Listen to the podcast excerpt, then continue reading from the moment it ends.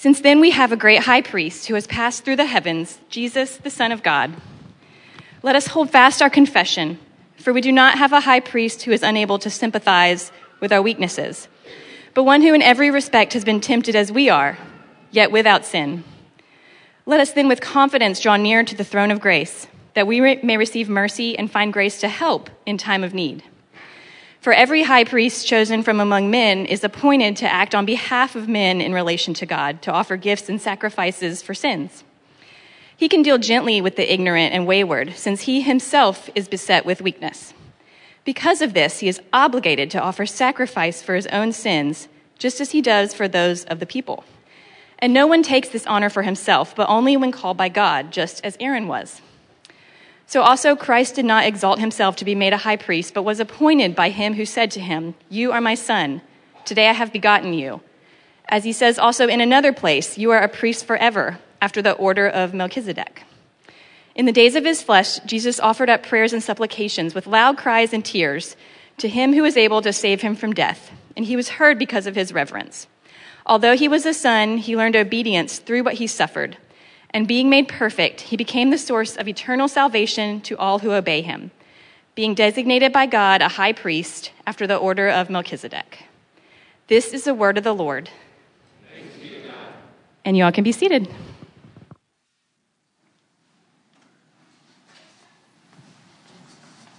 Thanks, Jenny. Well, good morning. Uh, my name is Mitchell Carter.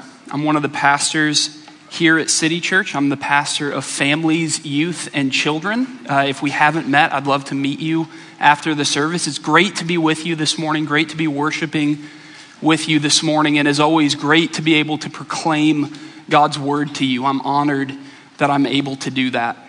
It's also great that we're back in the book of Hebrews. Uh, if you've been with us for a while, we began preaching through the book of Hebrews back in the fall, and then we took a break for the month of November for officer nominations, and then another break for the month of December for Advent. Now we're back in the book of Hebrews. So, by way of reminder, I'd like to remind us what the book is about. Remember, it's a letter. It's a letter from a pastor to a congregation who is most likely made up of Jewish people, uh, people who were ethnic Jews who converted to Christianity. They acknowledged that Jesus was this long awaited Messiah. He is the king that we've been waiting on. And things got hard. And they've been tempted to return to Judaism, to turn away from Christ, to deny the Christian faith, and go back.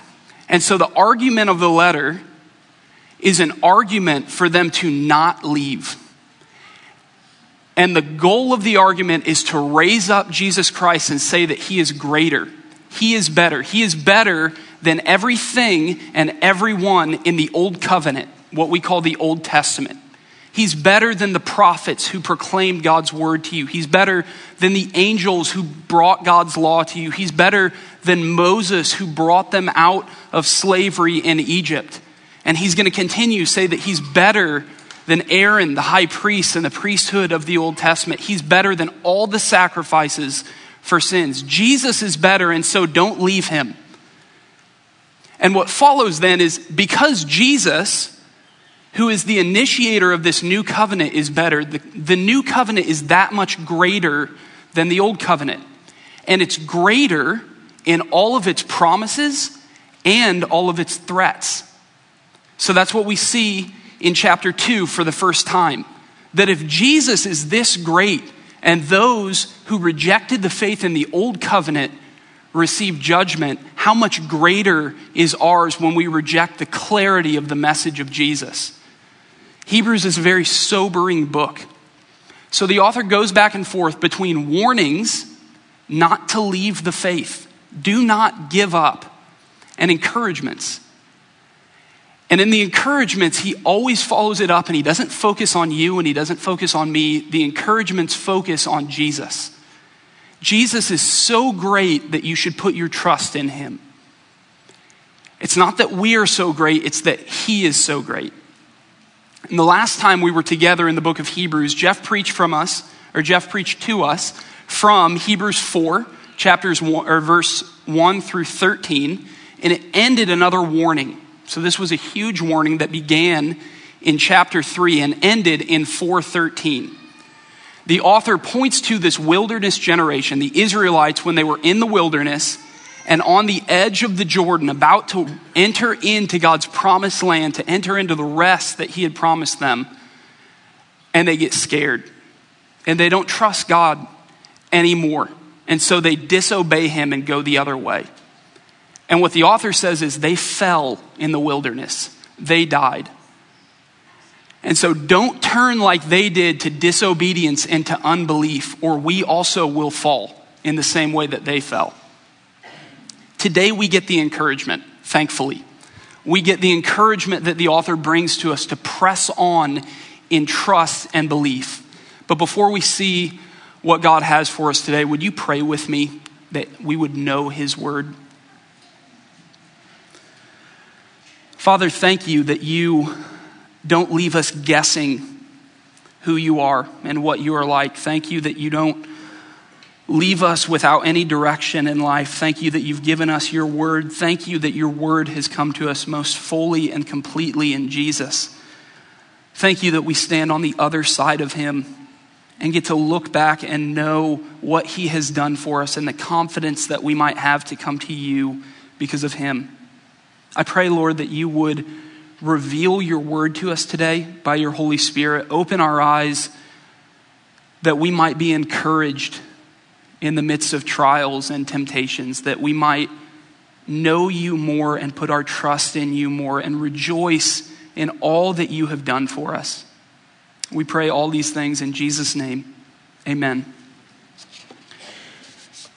This passage starts a little bit differently than a lot of passages and than most sermons. So, most sermons, we backload the application.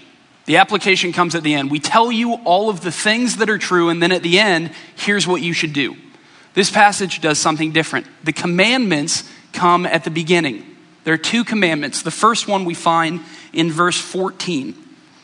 It begins, Since then we have a great high priest who has passed through the heavens, Jesus, the Son of God and then here's the commandment the let us. Let us hold fast our confession. So, this is, this is what the author is trying to get you to do. Hold fast to our confession. This command is paralleled in other commands that we've seen already in the book of Hebrews. So, in chapter 4, verse 11, the author says, Let us therefore strive to enter that rest. This is the rest of God that he's been talking about. Don't turn back in unbelief, but instead press through, trusting God. Press into the faith rather than abandoning it. We see the same thing in chapter 3, verse 6. Hold fast our confidence and our boasting in our hope. So we see that verb again, hold fast. The idea that you should get is that you're clinging to something and you won't let it go. You have a death grip on something, and that something is our confession. So don't hear confession of sin when he says that. Rather, hear confession of faith. This is what we profess to be true. And at its most basic, that confession of faith that Christians make is that Jesus Christ is Lord. He is the long awaited Messiah, the one whom we've been waiting for, the one just like we confess today that our only hope in life and in death is that we belong to Jesus.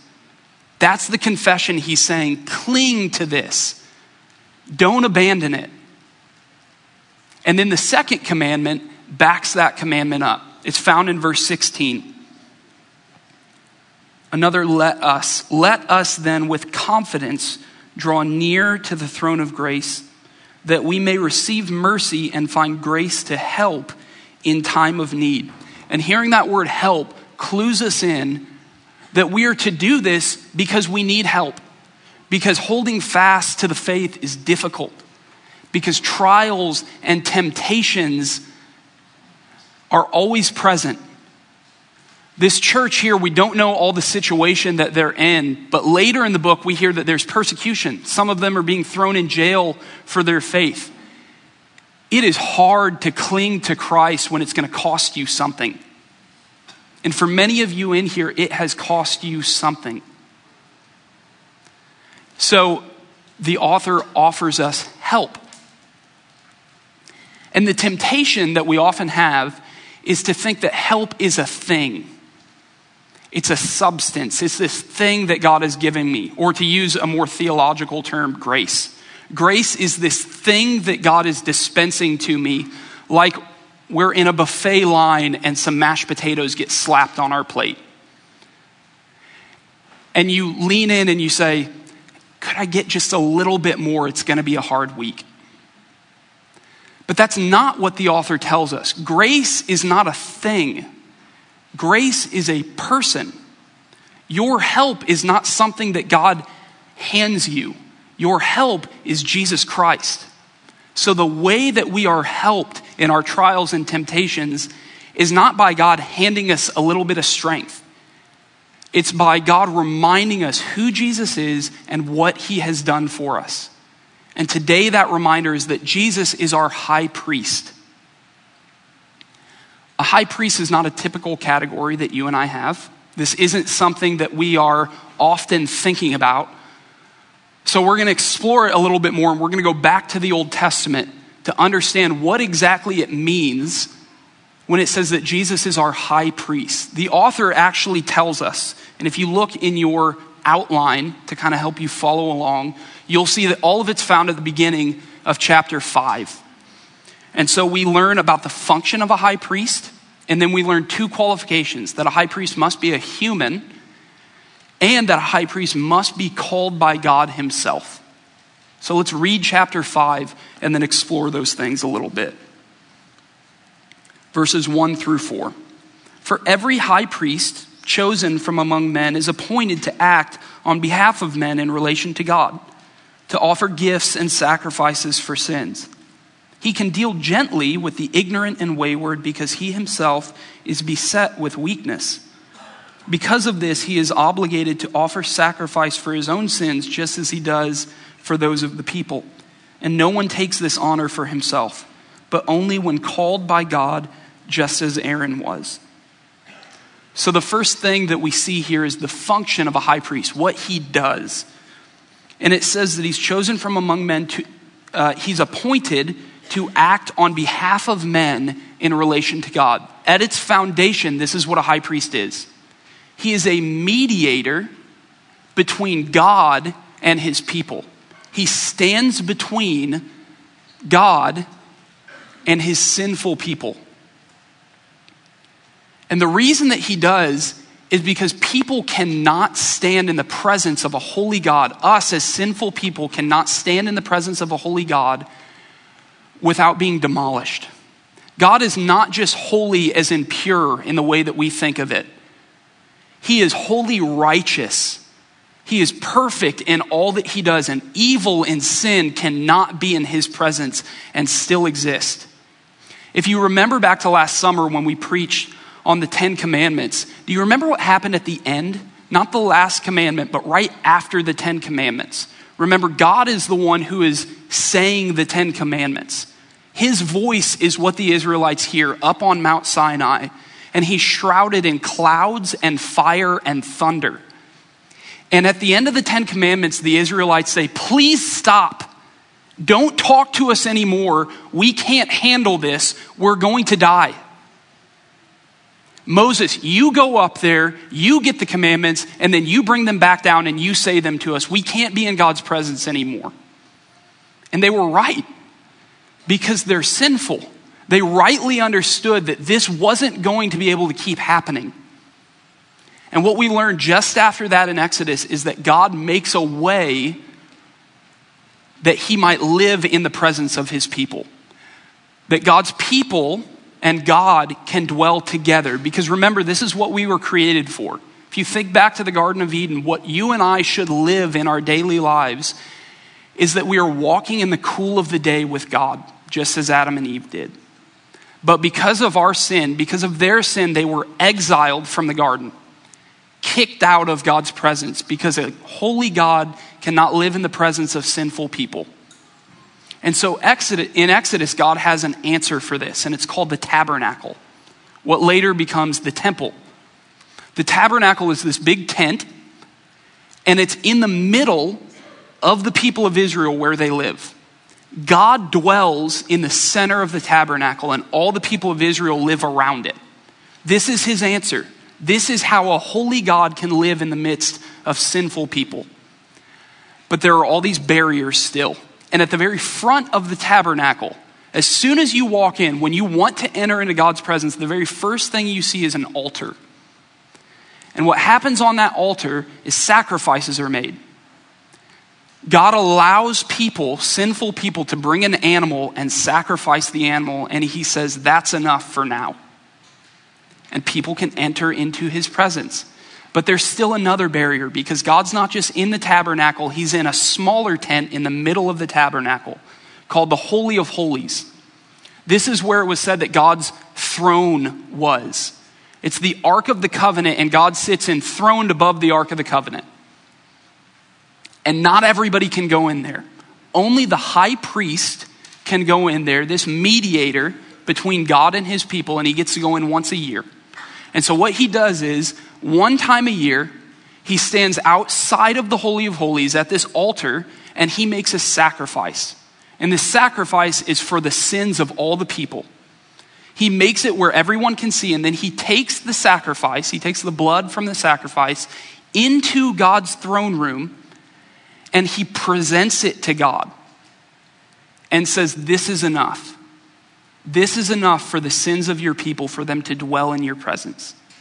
And this happened every year, repeatedly, because it had to keep happening year in and year out.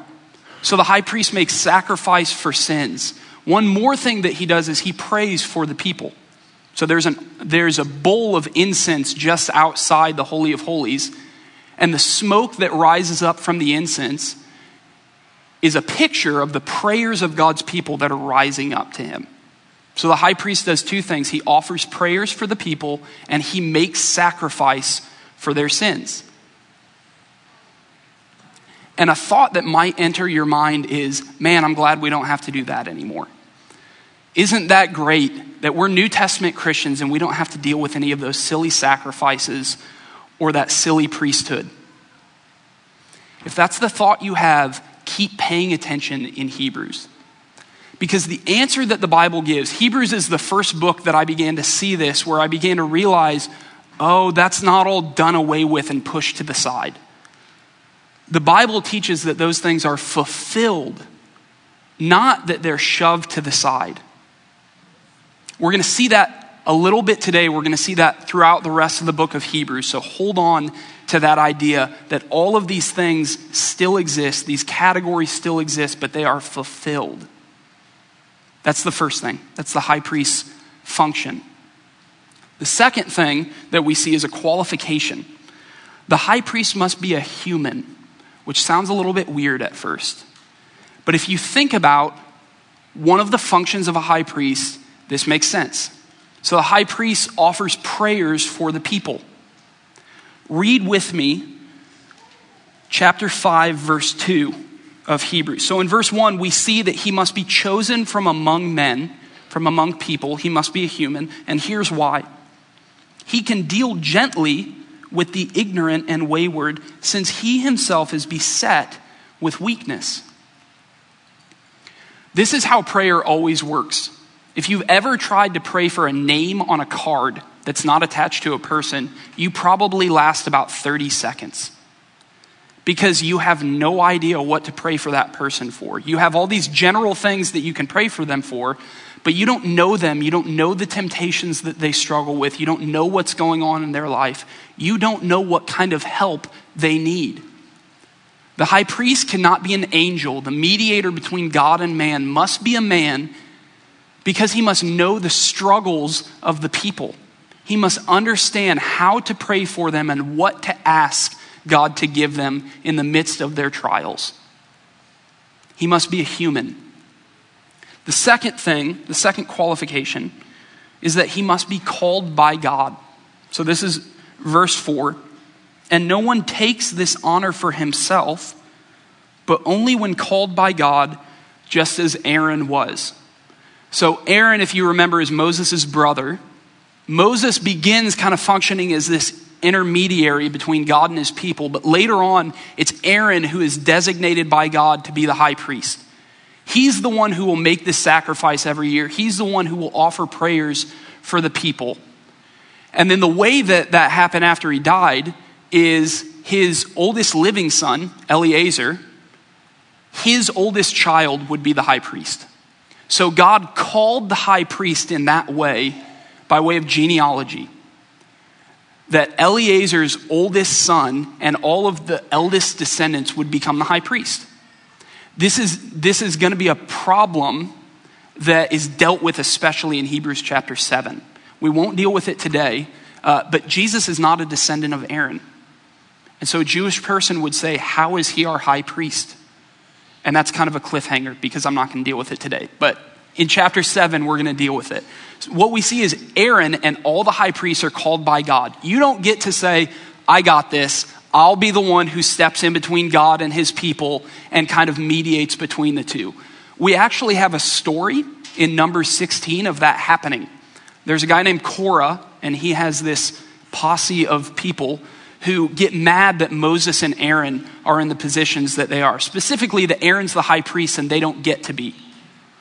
And they come and say, We want to do it. Who are you that you get to do this? And Korah and all those guys die. Because no one takes something from God that God has given to someone else. So the high priest must be a human and he must be called by God.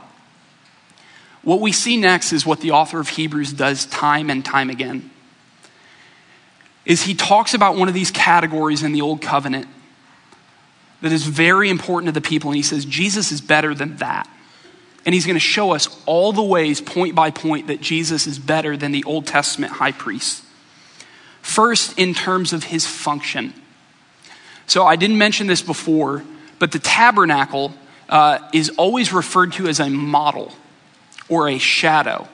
And the idea is when Moses went up on Mount Sinai, God showed him his throne room and then sent him down with directions to construct a model of that throne room. That's what the tabernacle and then later the temple is.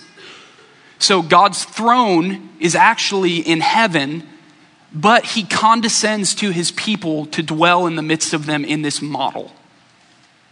And this is important because there's kind of a throwaway phrase, if we're not paying attention, in verse 14 that tells us how Jesus functions as our high priest. It says, Since then we have a great high priest who has passed through the heavens, Jesus, the Son of God. It says that Jesus has passed through the heavens. It's a reference there to his ascension. So if you remember, Jesus rose from the dead, but then he stuck around for 40 days. And in Acts 1, we hear what happened to him. So he hung around for 40 days, and then in Acts 1, he told his disciples that he, were going to, he was going to leave. He said, You are going to be my witnesses. And then he rose up into heaven. And they could see him for a while, but as they were looking up, the clouds, the sky, what the Bible often refers to as the heavens, closed him up.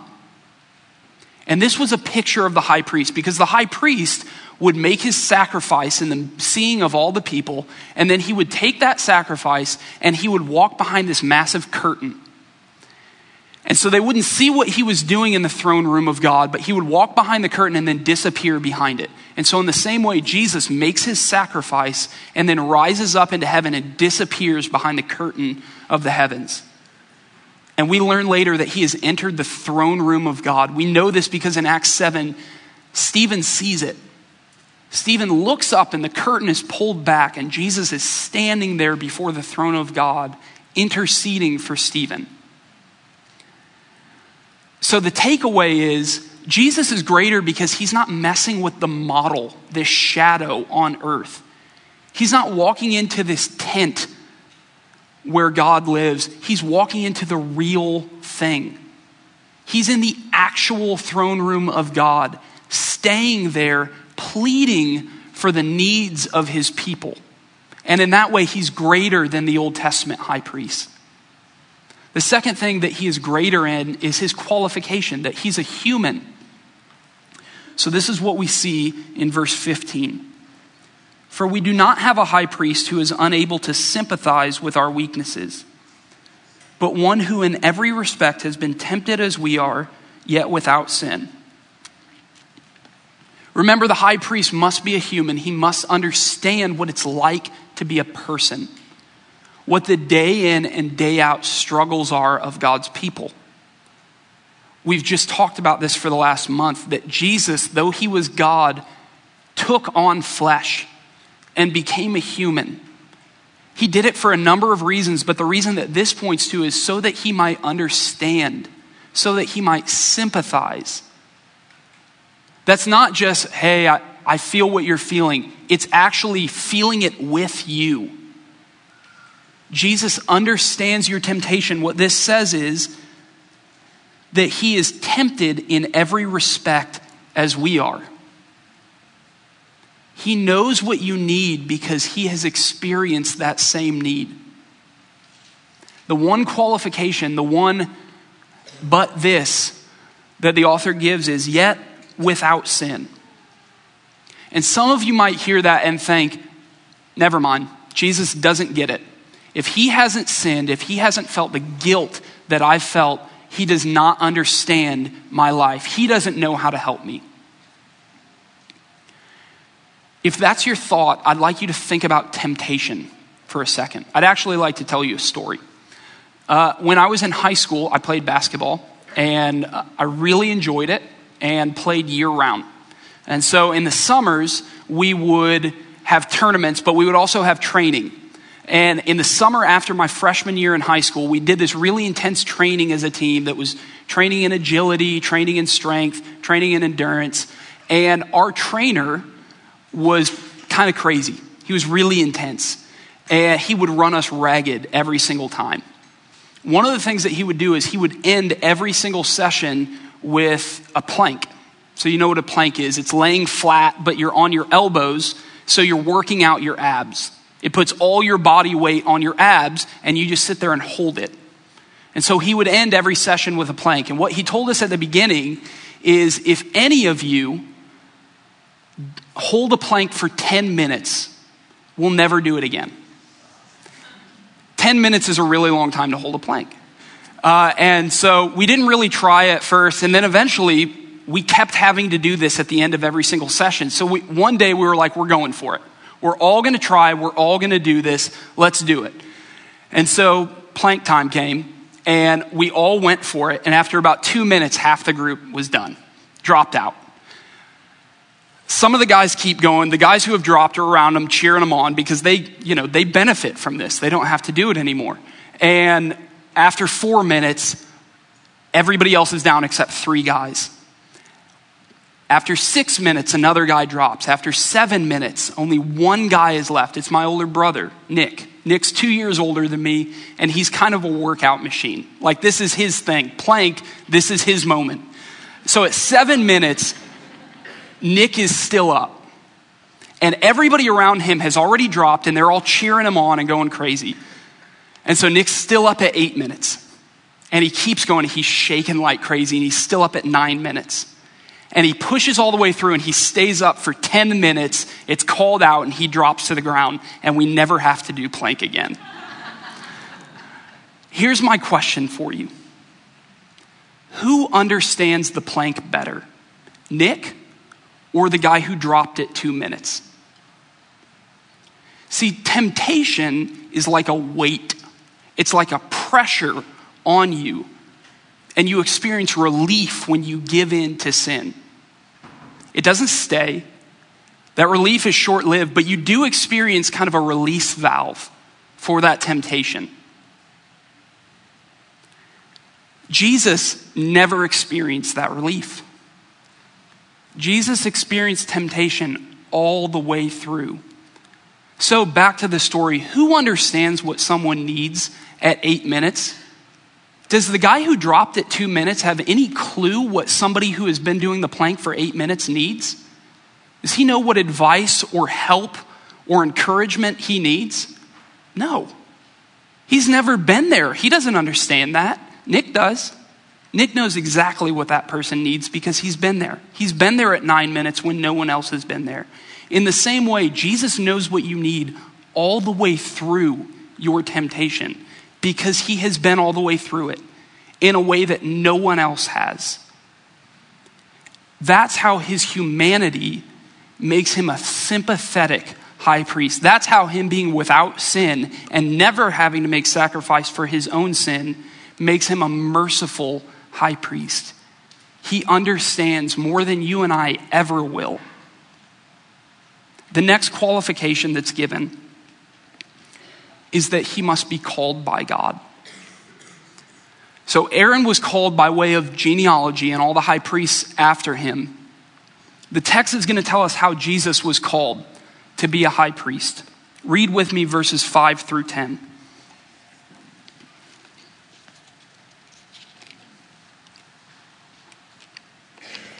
So also, Christ did not exalt himself to be made a high priest, but was appointed by him, by him who said to him, You are my son. Today I have begotten you. As he says in another place, You are a priest forever, after the order of Melchizedek. In the days of his flesh, Jesus offered up prayers and supplications with loud cries and tears to him who was able to save him from death. And he was heard because of his reverence. Although he was a son, he learned obedience through what he suffered. And being made perfect, he became the source of eternal salvation to all who obey him, being designated by God a high priest after the order of Melchizedek. There's a lot of stuff there. And a lot of it gets complex, and we'll talk about some of it. Some of it we won't get to. If you've got questions at the end, please come talk to me or email me if you don't think of it until Monday. I'd love to talk about it because it is really good. But I think something that might kind of cut through some of the questions is to ask this question When was Jesus called by God to be our high priest? At what point in time was he designated a high priest for us? And the answer is after his ascension. It's not when he was born, it's not when he began his ministry, it's not when he died on the cross, it's after his ascension. And one of the ways we know this is where these quotes come from. So the first quote, You are my son, today I have begotten you, comes from Psalm 2. And then the second quote, You are a priest forever, after the order of Melchizedek, comes from Psalm 110. Both of these are kingly psalms, what we call royal psalms. They're given in a setting where the king is sitting on his throne and God's talking to him. That's what we just described. That's the ascension. Jesus completes the task that the Father gave him. He rises back up into the throne room and he sits down on his throne. The standing happens when he intercedes for us on our behalf but he sits down on his throne as a king. It's at that point that he is designated a high priest. Why? Why is it not until that point? And the answer comes from what a high priest does. Remember, a high priest, in the presence, in the sight of all the people, makes a sacrifice for sins. And then he takes that sacrifice and goes into the throne room to present it to say, This is enough. This is enough for the sins of your people. The reason why Jesus was not designated a high priest until after his ascension is because he needed a sacrifice to present to the Father. That sacrifice was his own sacrifice. That's what verses 7 through 10 are talking about in verse 7, in the days of his flesh, that doesn't mean that Jesus doesn't have flesh and blood anymore. It's talking about in his humility when he lived here on earth. In the days of his flesh, Jesus offered up prayers and supplications with loud cries and tears to him who is able to save him from death. This is most likely, it's not definitely because the author doesn't tell us, it's most likely in the Garden of Gethsemane, uh, the night before Jesus died we hear about him crying out to God that he would save him.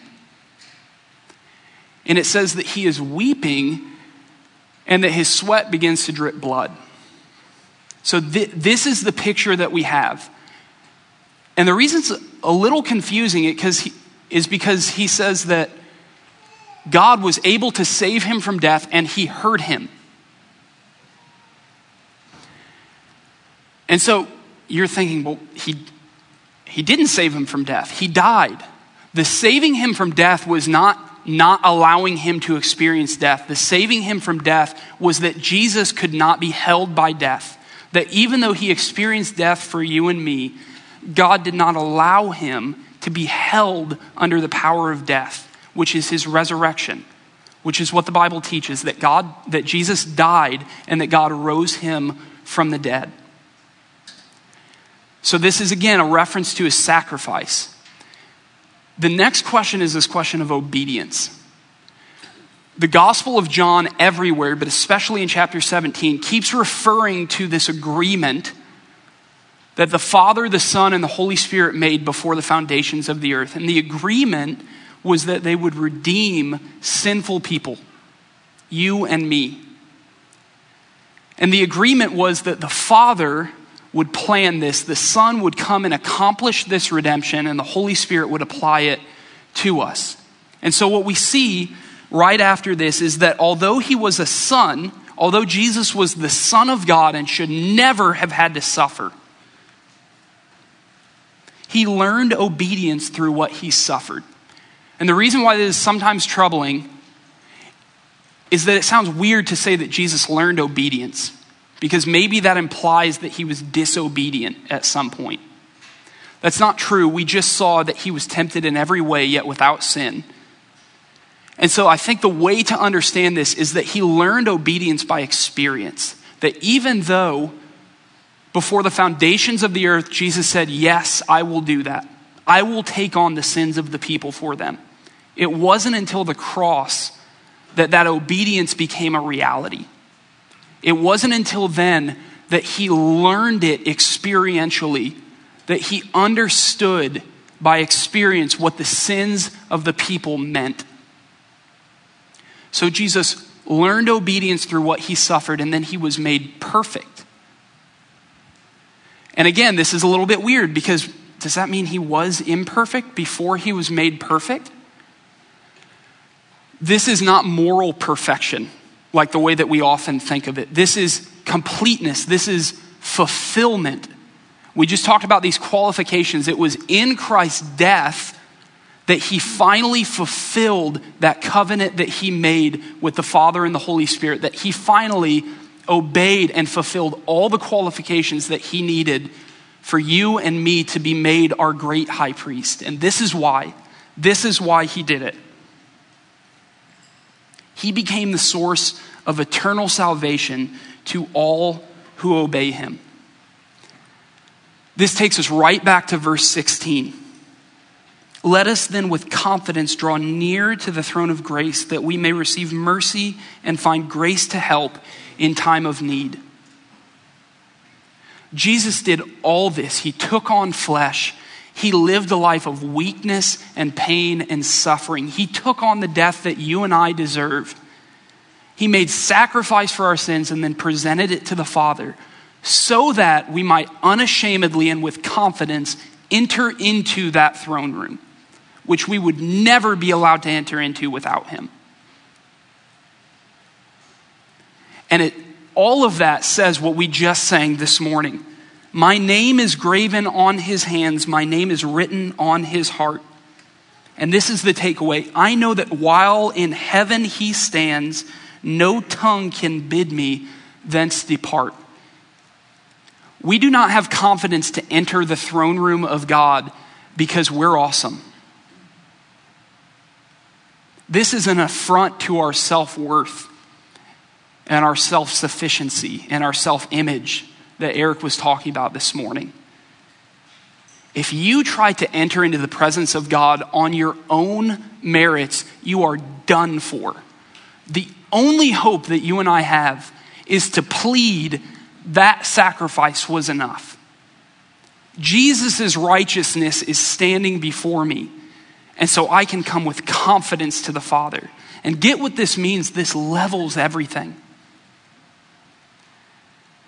Because you might be sitting there thinking, no, you don't know the life that I used to live. Or maybe even, you don't know the life that I lived last night. I can't walk into the presence of God with confidence. You don't get it. It has nothing to do with your goodness before God, it has to do with pleading the goodness of Jesus Christ.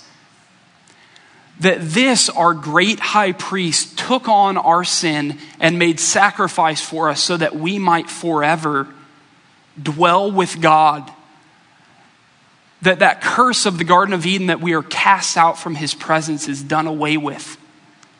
That we now can unashamedly and with confidence draw near to the throne of grace that we might receive help from God. That is the confidence that you and I live in because of our great high priest. Would you all pray with me?